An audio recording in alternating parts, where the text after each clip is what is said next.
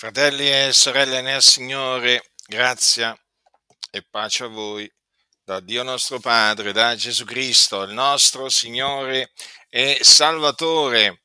La Sacra Scrittura parla delle ricchezze della sua benignità, delle ricchezze della sua gloria, ma anche delle ricchezze della sua grazia quindi in questa mia predicazione mi soffermerò sulle ricchezze della grazia di Dio. Quanto desidero esaltare la grazia di Dio quanto prendo piacere nell'esaltare la grazia di Dio, quanto ambisco a predicare la grazia di Dio e naturalmente anche difenderla, perché la grazia di Dio è sotto attacco. È sotto attacco oramai da molti secoli, e quindi bisogna che la Chiesa vegli perché dal seno della Chiesa sono sempre sorti uomini scellerati che hanno insegnato cose perverse per trarre i discepoli dietro a loro stessi. E tra queste cose perverse ci sono falsi vangeli, sovvertimenti dell'Evangelo, insegnamenti che si propongono di annullare la grazia di Dio, per citarne alcuni. Quindi bisogna vegliare, fratelli nel Signore, perché la grazia di Dio, molti non si rendono conto, è sotto attacco. Una volta pensavo che la grazia di Dio fosse attaccata solamente dalla Chiesa Cattolica Romana, dai testimoni di Geo, dai mormoni, dagli avventisti e tanti altri. Invece ho scoperto che la grazia di Dio è attaccata anche da tanti che si dicono evangelici che non sanno nemmeno cosa sia l'Evangelo della grazia triste realtà, ma di realtà si tratta. Allora voglio quindi predicare sulla grazia di Dio e lo voglio fare eh, leggendo eh, alcune parole dell'Apostolo Paolo, il nostro caro fratello Paolo da Tarso, così come le troviamo nella sua epistola agli Efesini, cioè ai santi di Efeso come li chiamò lui, ai santi che sono in Efeso. Sapete, sulla terra ci sono i santi dell'Altissimo. Alcuni pensano che i santi siano solo in cielo. No, i santi dell'Altissimo sono anche in terra. In terra, sì, sulla terra.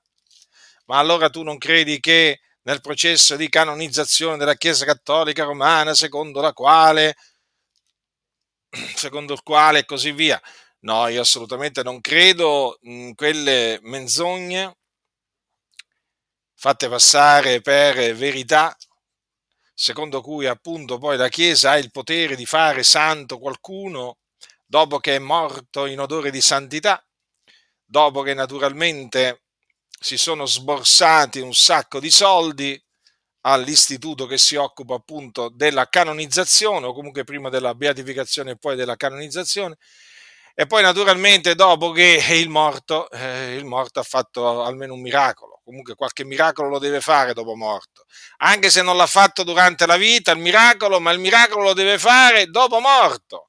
E allora lì si comincia a parlare appunto di beatificazione, poi dopo, se ci sono abbastanza denari, mm, e spesso ci sono, si arriva alla canonizzazione e quando si arriva alla canonizzazione, ecco che viene proclamato l'ennesimo santo fasullo in piazza San Pietro dall'uomo vestito di bianco che appunto si occupa di dichiarare santo Tizio Caio Sempronio, mi riferisco al Papa, al cosiddetto Papa, e da quel momento, eh, diciamo, quel cosiddetto santo è oggetto di culto a livello universale sulla, sulla, faccia della terra, per cui ogni cattolico si può, anzi si deve rivolgere a quel santo fatto dalla Chiesa cattolica eh, romana, perché diventa anche lui diciamo, si aggiunge alla lista dei potenti intercessori che sono in cielo, al di sopra dei quali naturalmente sappiamo bene che c'è la cosiddetta regina del cielo, che è niente di meno che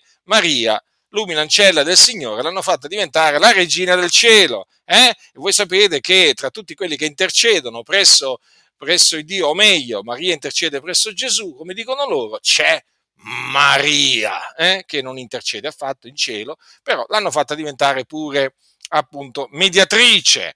E dunque in, in cielo sicuramente ci sono i santi, eh? attenzione, coloro che sono morti in Cristo, sono andati eh, con il Signore, si sono dipartiti dal corpo e sono andati ad abitare con il Signore in cielo, ma quelli che sono morti nei loro peccati, tra cui ci sono gli idolatri, eh, che sono quelli che vanno dietro gli idoli muti, tra cui gli idoli di San Gennaro, Maria e, e così via, eh, Sant'Agata e metteteci tutti gli altri, eh, questi qui sono idolatri, idolatri eh, che appunto si danno all'idolatria e quindi quando muoiono, muoiono nei loro peccati e quindi non vanno in cielo, non vanno in cielo perché non sono dei santi. Dove vanno? Vanno all'inferno.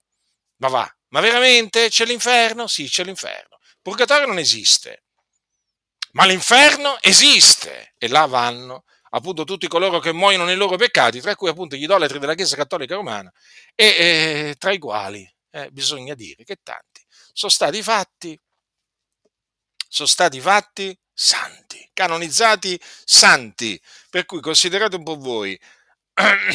Allora, quelli praticamente i, i santi fasulli, no? sto parlando dei santi fasulli naturalmente, eh, sono della Chiesa Cattolica Romana, eh, sono all'inferno, però vengono invocati da veramente centinaia di milioni di persone in tutto il mondo come se fossero in cielo e come se potessero intercedere eh, eh, diciamo in, maniera, in una maniera o nell'altra presso Dio. Rendetevi conto quale inganno, eh, di quale inganno sono vittime centinaia e centinaia di milioni di persone in tutto il mondo. Noi dobbiamo considerare infatti che la Chiesa Cattolica Romana non è che diciamo è solo in Italia, eh? ricordiamocelo solo, ricordiamo, in Italia c'è il Vaticano, è vero, il centro del cattolicesimo, sì, però ascoltatemi, eh, la maggior parte dei cattolici romani sono fuori dall'Italia. Mm? Sono centinaia e centinaia di milioni non considerate solamente quelle decine, alcune decine di milioni qua in, in, Italia. Ci sono centinaia di milioni di cattolici romani in tutto il mondo che vanno dietro gli idoli muti e che quando muoiono, appunto, siccome che muoiono nei loro peccati, vanno all'inferno, perché gli idolatri non erediteranno il regno di Dio, che, che ne dicano i bugiardi che stanno dietro tanti, tanti pulpiti anche evangelici. Ebbene, allora ci sono i santi dell'Altissimo sulla, sulla terra, c'erano i tempi degli Apostoli, ci sono ancora oggi. Chi sono i santi dell'Altissimo? Coloro che appunto hanno creduto nell'Evangelo della grazia di Dio e avendo creduto nell'Evangelo sono stati, oltre che salvati, giustificati, anche santificati. Ecco perché gli apostoli scrivevano ai santi, ecco perché noi chiamiamo i nostri fratelli i santi dell'Altissimo la gente onorata in cui noi riponiamo tutta la nostra affezione. Sì, i santi dell'Altissimo sono sulla faccia della terra, noi ne facciamo parte, siamo grati a Dio perché facciamo parte di questa compagnia di eletti, perché i santi dell'Altissimo sono gli eletti di Dio. Ebbene, Paolo quindi, scrivendo ai santi di Efeso, scrive queste parole, capitolo 2 degli Efesini, e voi pure, ha vivificati voi che eravate morti nei vostri falli, nei vostri peccati, ai quali un tempo vi abbandonaste, seguendo l'andazzo di questo mondo, seguendo il principe della potestà dell'aria, di quello spirito che opera al presente negli uomini ribelli nel numero dei quali noi tutti pure, immersi nelle nostre concupiscenze carnali, siamo vissuti altra volta obbedendo alle voglie della carne e dei pensieri ed eravamo per natura figlioli di ira come gli altri. Ma Dio, che è ricco in misericordia, per il grande amore del quale ci ha amati, anche quando eravamo morti nei falli, ci ha vivificati con Cristo. Egli è per grazia che siete stati salvati e ci ha risuscitati con Lui e con Lui ci ha fatti sedere nei luoghi celesti in Cristo Gesù, per mostrare nell'età a venire l'immensa ricchezza della sua grazia, nella benignità che egli ha avuta per noi in Cristo Gesù, poiché gli è per grazia che voi siete stati salvati mediante la fede, e ciò non viene da voi, è il dono di Dio, non è in virtù d'opere affinché niuno si glori, perché noi siamo fattura di Lui, essendo stati creati in Cristo Gesù per le buone opere, le quali Dio ha innanzi preparate, affinché le pratichiamo fratelli nel Signore, per apprezzare la grazia di Dio? Mm? per veramente stimarla per quello che è, bisogna che noi ci ricordiamo quello che eravamo un tempo. Non lo dobbiamo mai dimenticare quello che eravamo un tempo quando eravamo senza Cristo, senza Dio nel mondo. Lo dobbiamo sempre ricordare quello che eravamo che cosa eravamo? Noi eravamo morti nei nostri falli e nei nostri peccati, ai quali ci abbandonevamo, seguendo l'andazzo di questo mondo, seguendo il principe della potestà dell'aria, di quello spirito che opera al presente negli uomini ribelli. Ecco dunque che cosa eravamo noi. Eh? Non eravamo quindi sicuramente meglio di coloro che oggi servono il peccato, ancora servono il peccato perché non sono stati salvati. No, fratelli nel Signore, noi eravamo, allora, noi eravamo morti hm? nei nostri falli, nei nostri peccati. Perché? Perché essendo che servivamo il peccato, il peccato ci retribuiva, perché la Bibbia parla del salario del peccato, con la morte noi eravamo morti, senza vita, perché servivamo il peccato. Ognuno di noi lo serviva. Tutti noi eravamo schiavi del peccato. Il peccato era il nostro padrone. Noi eravamo sotto il peccato, sotto proprio dominati, signoreggiati dal peccato. Non potevamo fare a meno di peccare. Ve lo ricordate quel periodo?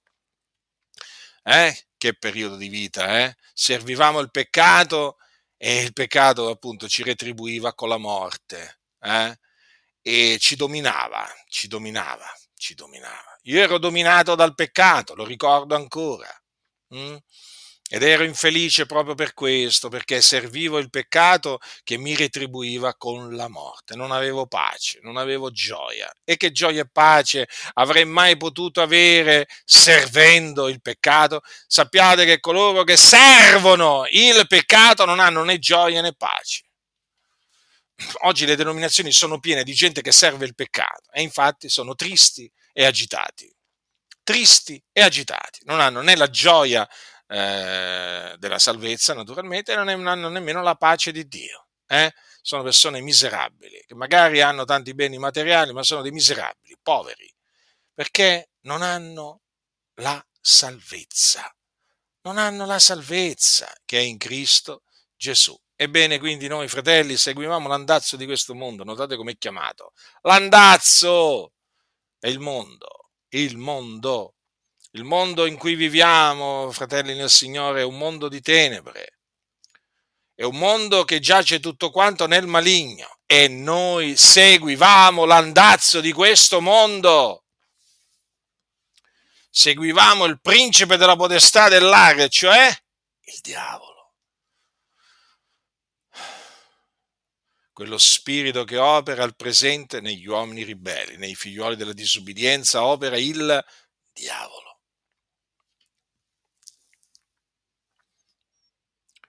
Nel numero dei quali noi tutti pur immersi nelle nostre concupiscenze carnali siamo vissuti altre volte ubbidendo alle voglie della carne e dei pensieri. Ecco, fratelli, noi a che cosa ubbidivamo? Alle voglie della carne e dei pensieri. Mm? Avevamo pensieri malvagi e le concupiscenze carnali appunto ci dominavano. ed eravamo per natura figlioli di ira come gli altri. Allora questo è un punto fondamentale, fratelli, eh? da ricordarci, da proclamare, eh? per chi è chiamato a naturalmente predicare. Questo è un punto fondamentale. Allora noi, noi ci dobbiamo ricordare che eravamo per natura figlioli di ira come gli altri, per natura. Allora, cosa eravamo per natura? Figlioli di ira. Perché? Perché l'ira di Dio l'ira di Dio era sopra di noi. Sì, sì, era sopra di noi l'ira di Dio. Noi eravamo sotto la condanna di Dio. Dio era adirato con noi. Per questo eh, la Bibbia appunto dice che eravamo fioli d'ira. Adirato? Ma perché Dio sa dire? Qualcuno dirà? Sì, Dio sa dire. Sa dire ogni giorno, peraltro non ogni tanto, eh? Qualche volta all'anno, qualche giorno all'anno, no, no, ogni giorno, Sadira ogni giorno, il solo vero Dio eh, che sia proclamato, che è un giusto giudice, si adira ogni giorno. Allora la sua ira è sopra gli uomini ribelli, i figlioli della disubbidienza. Voi direte, ma come mai il Dio è adirato con costoro? O meglio, come mai Dio era adirato con noi, perché eravamo per natura figlioli di Dio anche noi, come gli altri, dice la scrittura, perché noi eravamo dei peccatori. I peccatori sono coloro che violano i comandamenti di Dio, perché il peccato è la violazione della legge. Allora noi prendevamo piacere a violare la legge di Dio, che è santa. Dio è santo, lui è il legislatore, la legge che ha dato è santa, i comandamenti sono santi. Ebbene, noi li violevamo, prendevamo piacere a violarli. E naturalmente, naturalmente il Dio era indignato con noi, contro di noi, perché noi violevamo la, i suoi comandamenti. Il Dio non è che prende piacere nel vedere coloro che violano eh, i suoi comandamenti. Dio si indigna, Dio è adirato. Quindi i peccatori sono figliuoli di ira. Non è vero quindi che tutti gli uomini sono figli di Dio o nascono tutti figli di Dio. Qui c'è scritto che per natura eravamo figlioli di ira. Non è che c'è scritto che per natura eravamo figlioli di Dio. No, no. Noi siamo diventati figlioli di Dio. Ma noi per natura eravamo figlioli di ira. E quando siamo diventati figlioli di Dio? Quando abbiamo creduto nel nome del figliolo di Dio. Glorificato sia sempre il nome del Signore veramente perché quando penso che noi eravamo dei figlioli di ira, adesso siamo figlioli di Dio, ma veramente come, come fai a non ringraziare Dio, a celebrare Dio? A tutti quelli che l'hanno ricevuto e gli ha dato il diritto o l'autorità di diventare figlioli di Dio, a quelli cioè che credono nel suo nome, i quali non sono nati da sangue né da volontà di carne né da volontà d'uomo, ma sono nati da Dio. Vedete? Quindi figlioli di Dio si diventa. Mm? Figlioli di ira, si nasce. Dunque questo è un punto fondamentale, fratelli. Noi eravamo dei figlioli di ira, eravamo malvagi, insensati, ribelli, traviati, odiosi, odiantici gli uni gli altri, servi di varie concupiscenze. Noi eravamo dei peccatori. E Dio era indignato contro di noi. Però c'è un ma ma Dio che è ricco in misericordia, per il grande amore del quale ci ha amati, anche quando eravamo morti nei falli, ci ha vivificati con Cristo. Meravigliosa veramente informazione che il Dio ha voluto farci avere tramite il nostro caro fratello Paolo da Tarso. Dio è ricco in misericordia e ci ha amati il primo, vedete? Infatti dice ci ha amati, vedete? Di un grande amore, anche quando eravamo morti nei falli. Ebbene, Dio ci ha vivificati con Cristo. Eravamo morti nei nostri falli, nei nostri peccati, ma Dio ci ha vivificati con Cristo. Adesso siamo vivi. A tale proposito voglio ricordarvi quanto segue. In Giovanni leggiamo quanto segue. Alla, verso la fine di Giovanni leggiamo Gesù fece in presenza dei discepoli molti altri miracoli che non sono scritti in questo libro, ma queste cose sono scritte affinché crediate che Gesù è il Cristo, il figliolo di Dio, affinché credendo abbiate vita nel suo nome. Vedete quando si viene vivificati? Quando si crede nella buona novella che Gesù di Nazareth è il Cristo o il Messia. In quel momento l'uomo viene vivificato, cessa di essere morto e diventa vivo perché viene vivificato con Cristo. E dice bene l'Apostolo Paolo, io è per grazia che siete stati salvati, vedete? E già, è già, perché la salvezza è per grazia. E ci ha risuscitati con lui e con lui ci ha fatti sedere nei luoghi celesti in Cristo Gesù. Ecco, vedete? Noi siamo seduti nei luoghi celesti in Cristo Gesù. Sì, fratelli. Questa è la verità. Ma notate, notate il motivo, il motivo per cui Dio ci ha vivificati con Cristo, ci ha risuscitati con Lui e con Lui ci ha fatti sedere nei luoghi celesti in Cristo Gesù, per mostrare nell'età a venire l'immensa ricchezza della sua grazia. Eh? Lo ripeto, per mostrare nell'età a venire, Paolo dice ai santi di Efeso, l'immensa ricchezza della sua grazia, cioè qui la ricchezza della sua grazia viene chiamata immensa, viene definita immensa. Ecco dunque il Dio che cosa si è proposto. Ecco dunque il piano di Dio che cosa ha previsto, cioè questo voler mostrare l'immensa ricchezza della grazia di Dio.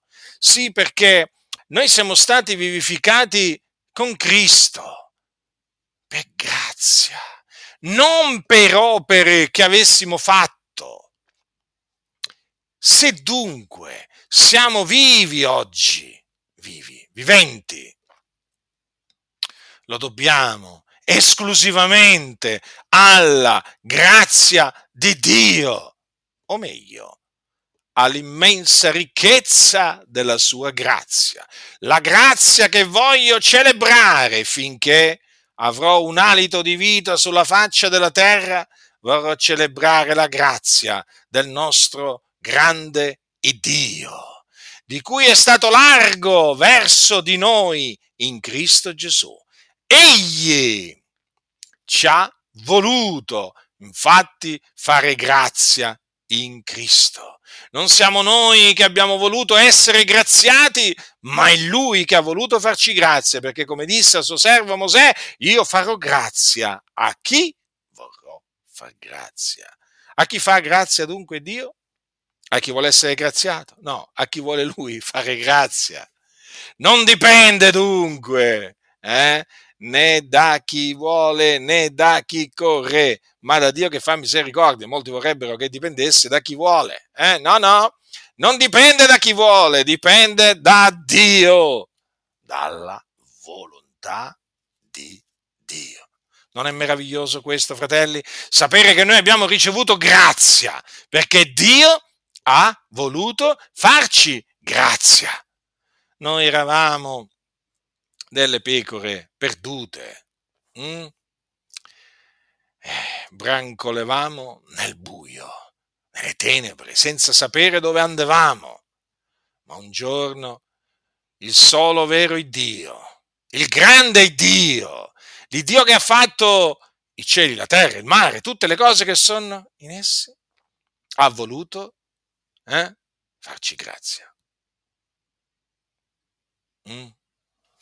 Come dice, come dice l'Apostolo Pietro, eravate erranti come pecore, ma ora siete tornati al pastore vescovo delle anime vostre. Ecco cos'eravamo, erranti come pecore. Avete mai, avete mai visto una pecora errante? Una pecora perduta? Eh, triste spettacolo. Ma il Signore, vedete, nella sua grazia ci ha fatto andare a Gesù. Ci ha fatto andare a Gesù. Ognuno viene a me se non che il Padre, il quale mi ha mandato, lo attiri. Noi sì, siamo stati attirati dal Padre a Gesù. Ecco perché siamo andati a Gesù, perché l'ho voluto il Padre, perché il Padre ha esercitato questa forza di attrazione affinché noi appunto andassimo a Gesù. E quando siamo arrivati a Gesù, egli ci ha accolti, perché egli non respinge coloro che, coloro che il Padre quelli che il Padre gli dà. Quindi il Padre ci ha attirati a Cristo, noi siamo andati a Cristo e Cristo ci ha salvati. Questo è quello che è avvenuto, fratelli del Signore. Non credete a quelli che dicono noi abbiamo, noi abbiamo scelto il Signore, noi abbiamo voluto andare al Signore. Intanto tu non hai scelto il Signore, perché è il Signore che ha scelto te, sappilo. Poi ricordati che è Dio che ha voluto salvarti e non sei stato tu a voler essere salvato. Se fossi dipeso dalla tua volontà, eh, tu non saresti in Cristo, non saresti andato mai a Cristo, te lo posso assicurare. Sai perché? Per una semplice ragione, perché tu fratello, sorella, che credi alla menzogna del libero arbitrio, eri schiavo, schiava del peccato. Hai capito cos'eri? Eri uno schiavo. Eh? Sai che fa uno schiavo? Ubbidisce. A chi ubbidivi tu? Al peccato. Quindi il peccato era il tuo padrone. Tu eri sotto la potestà di Satana, ma mi vuoi fare capire come avresti potuto col tuo libero arbitrio andare a Gesù? Tu che eri sotto la potestà di Satana. Ma io ricordo ancora bene quando camminavo nelle tenebre, quando ero errante come una pecora. Ma io ricordo bene che veramente il Signore mi attirava a Cristo. Lo ricordo bene. E come se lo ricordo? Io ricordo bene che sono andato a Cristo perché il Padre mi ha attirato a Cristo. Sentivo veramente una, un'attrazione verso Gesù che era più forte di me. Non era qualcosa di naturale, era qualcosa che veniva da Dio, che veniva dall'alto. E poi quando è arrivato quel giorno benedetto dell'agosto 1983, ecco che appunto il Signore mi ha dato il ravvedimento alla fede e ho creduto nel figliuolo di Dio e il Signore mi ha vivificato. Mi ha salvato per la sua grazia. Quindi io riconosco di essere andato a Cristo perché Dio ha voluto attirarmi a Cristo. Meraviglioso, meraviglioso, cioè Dio ha operato in una maniera gloriosa all'interno di noi per portarci nel tempo, nel modo da Lui stabilito a Cristo. Per questo lo dobbiamo sempre ringraziare perché Dio ci ha attirati a Cristo. Non avremmo semmai, fratelli, non avremmo mai potuto venire a Cristo se il Padre non ci avesse attirato a Cristo. Ricordatevelo questo. È qualcosa che viene dato da Dio. Ricordate Gesù che cosa ha detto? Gesù ha detto queste parole. Niuno può venire a me se non gli è dato dal Padre. Allora, voi sapete che Gesù disse, venite a me voi tutti che siete travagliati ed aggravati, io vi darò riposo. Bene, Gesù l'ha detto. Ma Gesù ha detto anche questo. Niuno può venire a me se non gli è dato dal Padre. Quindi chi sono quelli che vanno a Gesù? Sono quelli a cui gli è dato dal Padre. Qualcuno dirà, ma allora non a tutti è dato? Esattamente, proprio così, non a tutti è dato dal Padre di venire a Cristo. Ecco perché non tutti vengono a Cristo. Questo è qualcosa che non vogliono sentire le chiese che predicano la menzogna del libero arbitrio. Ma i fatti sono questi. E allora, fratelli, vedete l'immensa ricchezza della sua grazia nella benignità che egli ha avuta per noi in Cristo Gesù. Poiché egli è per grazia che voi siete stati salvati, mediante la fede, vedete? Mediante la fede. Quindi la salvezza è per grazia si ottiene mediante la fede, credendo. Mediante la fede significa credendo, ma credendo? Credendo nell'Evangelo. E qual è questo Evangelo? L'Evangelo è che Cristo è morto per i nostri peccati secondo le scritture, che fu seppellito, che risuscitò dai morti il terzo giorno secondo le scritture e che apparve ai testimoni che erano stati innanzi scelti da Dio. Quindi è fondamentale, fratelli nel Signore, che venga predicato l'Evangelo, perché è indispensabile credere nell'Evangelo per essere salvati. Indispensabile. Non c'è salvezza dal peccato senza la fede nell'Evangelo. Quindi figuriamoci, se non c'è la predicazione dell'Evangelo, le persone in che cosa crederanno? In un altro Evangelo. Quindi lo ribadisco, l'Evangelo, cioè la buona novella è che Cristo è morto per i nostri peccati secondo le scritture che fu seppellito, che risuscitò dai morti il terzo giorno secondo le scritture e che apparve ai testimoni che erano stati innanzi scelti a Dio. Questo è l'Evangelo della grazia di Dio. Perché vedete, mediante l'Evangelo, il Dio fa grazia a coloro che credono in esso. Infatti l'Evangelo è potenza di Dio per la salvezza d'ogni credente, del giudeo prima e poi del greco. Sì, l'Evangelo. E ciò non viene da voi, è il dono di Dio. La salvezza, quindi, che si ottiene mediante la fede, non è qualcosa che viene da noi, è il dono di Dio. Infatti noi crediamo di essere salvati per la grazia del Signore Gesù Cristo. Quindi noi non crediamo so- solamente che siamo stati salvati per grazia, ma anche che siamo salvati per grazia. E questo è importante. Attenzione, perché gli scellerati, i bugiardi, gli impostori, sapete cosa vi vogliono far credere? Vi vogliono far credere che credono nella salvezza per grazia quando invece credono nella salvezza per opere. In altre parole, voi dovete sempre considerare il presente. Oggi, tu, credente, come sei salvato? Dimmelo. Sei salvato mediante la fede? O mediante la fede e le opere? O meglio, oggi, in questo momento, sei giustificato per la fede o per la fede più per le, e più le opere? E questo il punto. È lì che appunto si manifestano le sette. Quindi, cosa dice la Sacra Scrittura?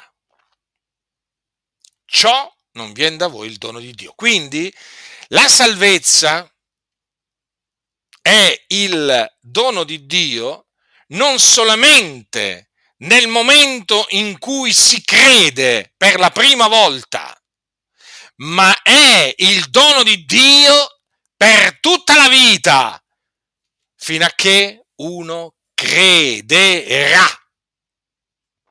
Infatti dice la Sacra Scrittura, chi crede ha vita eterna.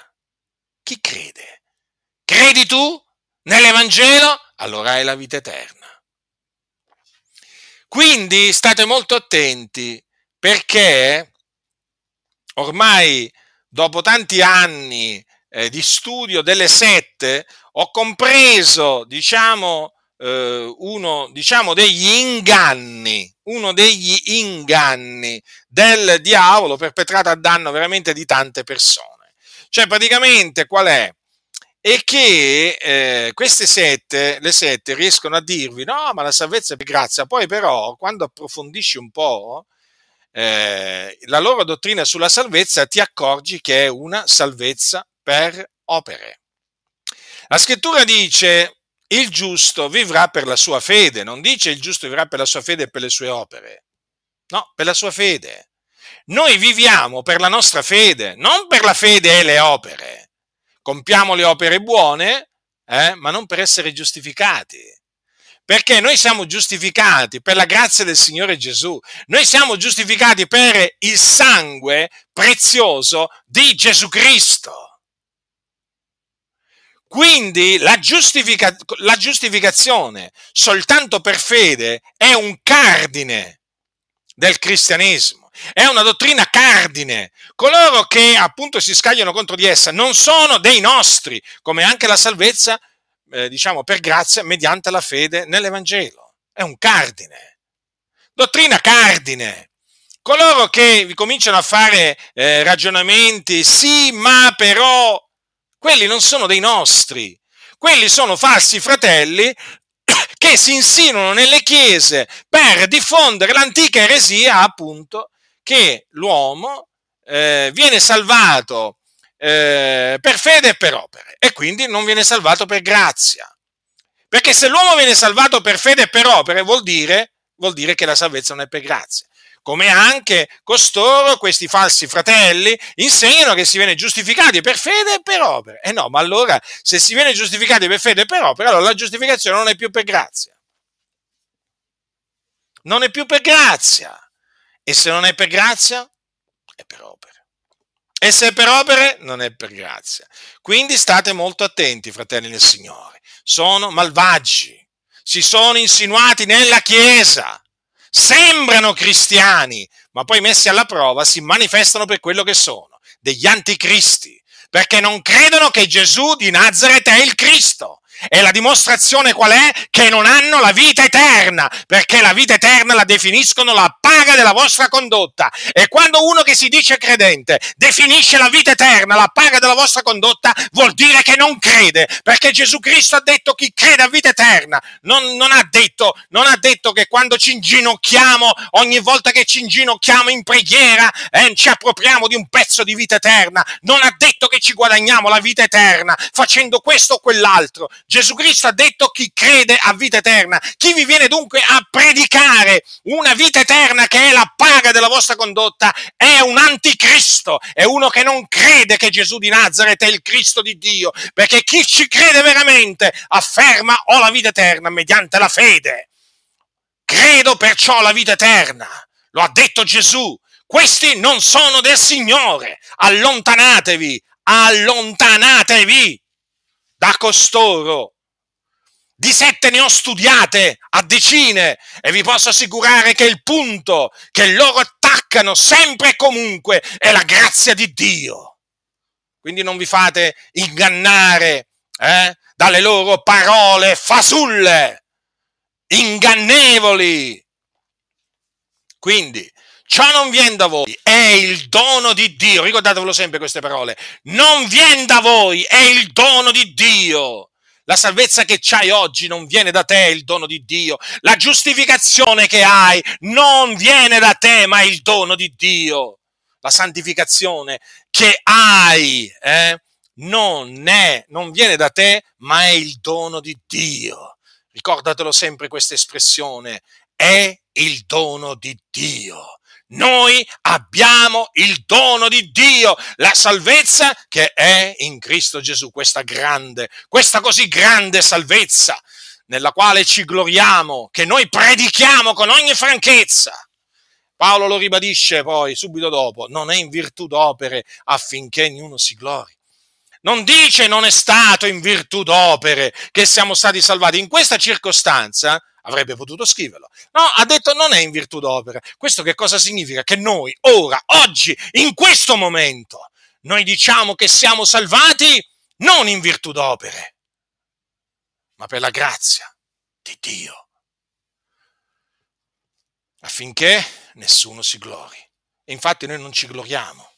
Infatti noi non ci vantiamo nel cospetto di Dio, noi ci gloriamo nel Signore. Noi ci gloriamo nel Signore, come dice l'Apostolo. L'Apostolo Paolo, a lui, a lui voi dovete essere in Cristo Gesù, il quale ci è stato fatto da Dio, è sapienza, e giustizia, e santificazione e redenzione, affinché, come è scritto, si glori, a chi si glori, si glori nel Signore. Ma vi rendete conto, Cristo Gesù ci è stato fatto da Dio sapienza, giustizia, santificazione e redenzione. Siamo savi, siamo giusti, siamo santi, siamo redenti in Cristo Gesù. Cristo Gesù. In Lui abbiamo tutto pienamente, tutto, fratelli. Affinché, vedete, chi si gloria, si glori nel Signore. Infatti noi ci gloriamo nel Signore. A molti dà fastidio che ci gloriamo nel Signore, il problema è loro, non è nostro.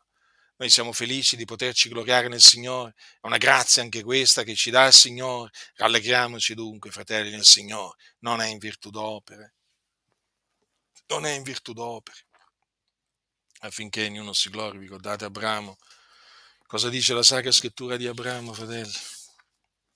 Dice questo, dice, che dunque che l'antenato nostro Abramo abbia ottenuto secondo la carne, poiché se Abramo è stato giustificato per le opere, egli avrebbe di che gloriarsi, ma dinanzi a Dio egli non ha di che gloriarsi.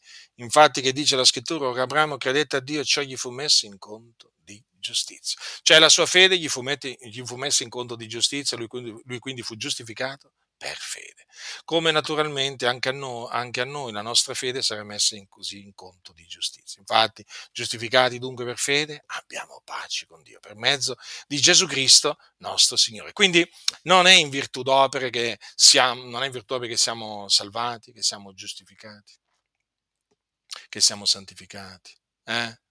Che siamo redenti, no, fratelli, che siamo perdonati, no, fratelli, a proposito, a proposito del perdono, guardate cosa dice l'Apostolo Paolo, in lui abbiamo la redenzione mediante il suo sangue, la remissione dei peccati secondo le ricchezze della sua grazia. Avete visto, fratelli?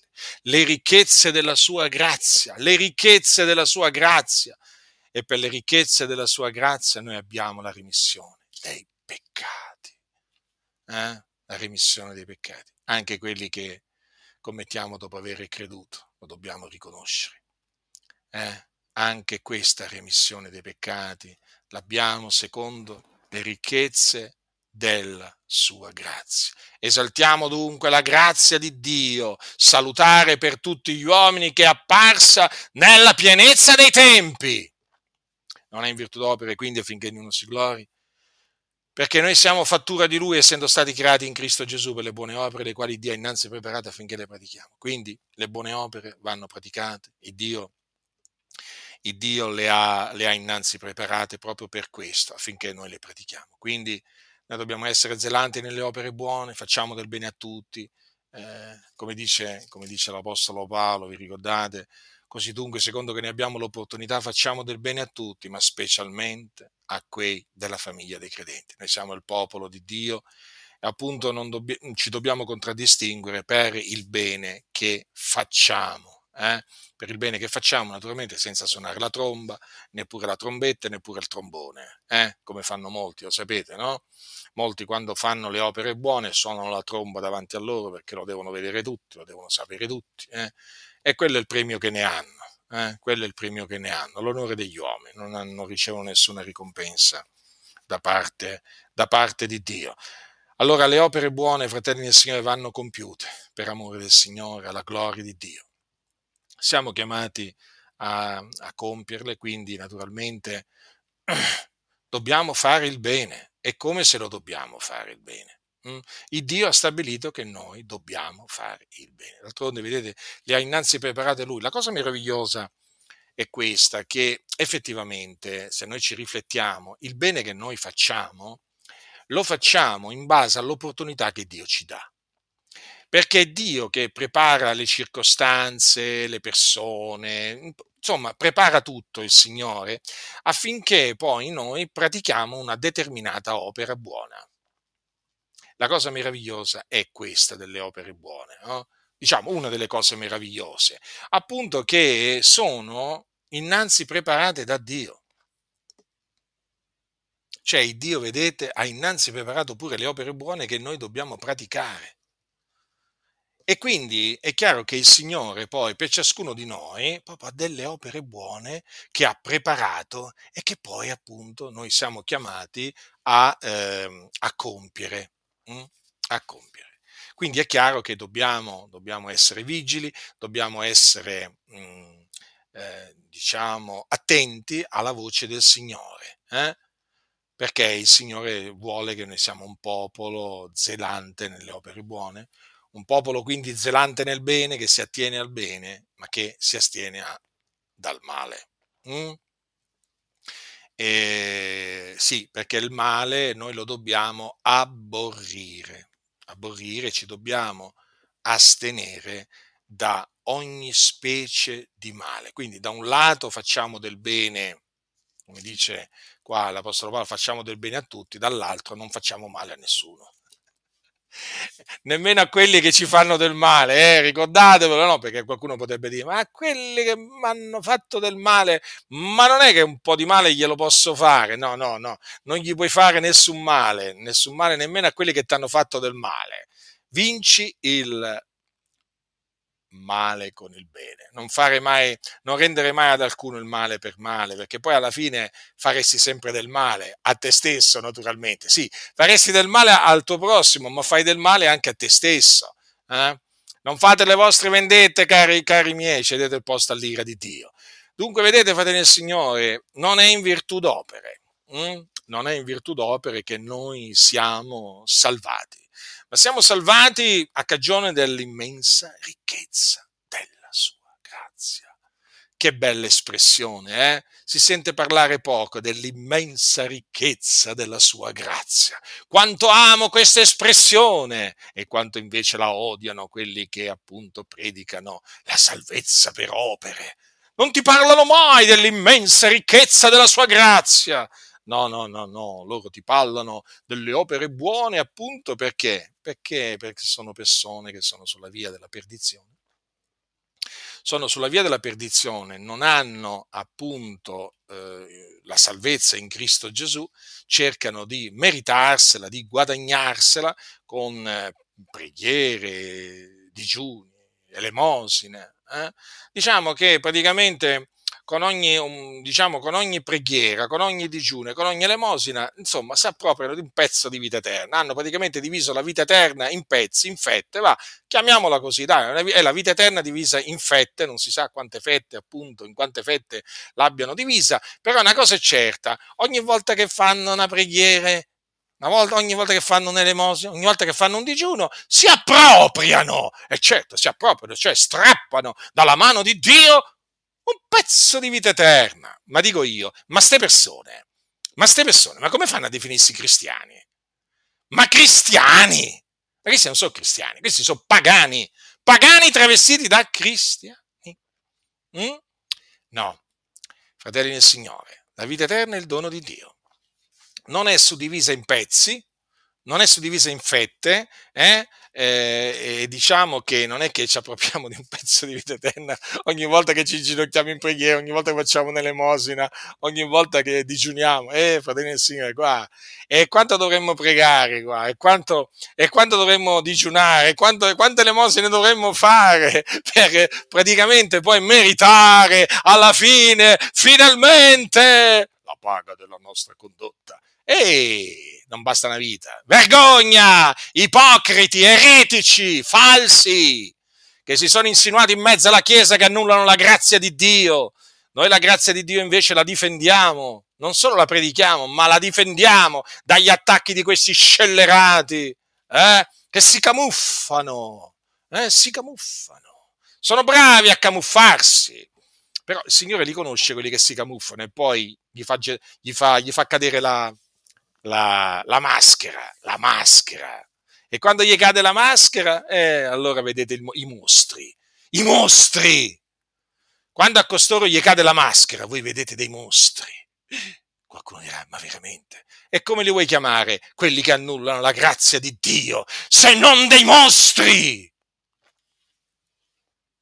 Quindi, fratelli nel Signore, ho voluto esaltare con questa mia predicazione l'immensa ricchezza della sua grazia. Io sono vivo per l'immensa ricchezza della sua grazia. Io sono salvato per l'immensa ricchezza della sua grazia. Io sono giustificato per l'immensa ricchezza della sua grazia io sono santificato per l'immensa ricchezza della sua grazia. Sono felice. E anche tu, naturalmente, fratello, sorella, sappi che quello che hai ricevuto e che hai è per l'immensa ricchezza della sua grazia. Quindi fratelli, perseveriamo nella grazia di Dio fino alla fine. E guardatevi da quelli che annullano la grazia di Dio con vani ragionamenti. Mm? Sì, perché sono ragionamenti vani, inutili, discorsi pomposi, vacui, sono dei labirinti, quando tu entri in quei loro discorsi, veramente eh, rischi di perderti. Mm? Perché è gente che praticamente è confusa, oltremodo, e crea, genera confusione. Ma si riconoscono, tranquilli che si riconoscono. I confusi? Eh, è come se si riconoscono i confusi. Mm? Sono come le capre. Le riconoscete le capre? Se incontrate una capra per strada la riconoscete voi? Eh? Ma certo che la riconoscete. Eh? No, dico l'animale, l'animale capra. Se domani mattina uscendo da casa vi trovate una capra davanti al, davanti al, al portone, ah, la riconoscete una capra? Ecco. E noi così riconosciamo i confusi. Quando si presentano, li riconosciamo come li riconosceremo una capra che si presenta davanti a noi, davanti al portone di casa. La stessa cosa. State molto attenti, fratelli nel Signore. Ci sono tante capre. Mm? Ci sono tante capre in mezzo al popolo di Dio, eh? Che sono travestite da pecore, da pecore, che non sono delle pecore. Poi te ne accorgi perché cominciano veramente a cozzarti con... Veramente, eh, sono terribili le capre, eh? le conosco le capre. Comunque, fratelli nel Signore, noi ringraziamo il Signore per le immense ricchezze della sua grazia, siamo veramente felici nel Signore, riconoscenti, riconoscenti a, al Signore veramente per averci veramente voluto fare grazia. Oh, quale grazia! C'è un cantico in inglese che si intitola Amazing Grace. Eh? Stupenda grazia, meravigliosa grazia. Sì, vogliamo veramente celebrare Dio per la sua stupenda grazia, meravigliosa grazia. La grazia del Signore nostro Gesù Cristo sia con tutti coloro che lo amano con purità incorrotta.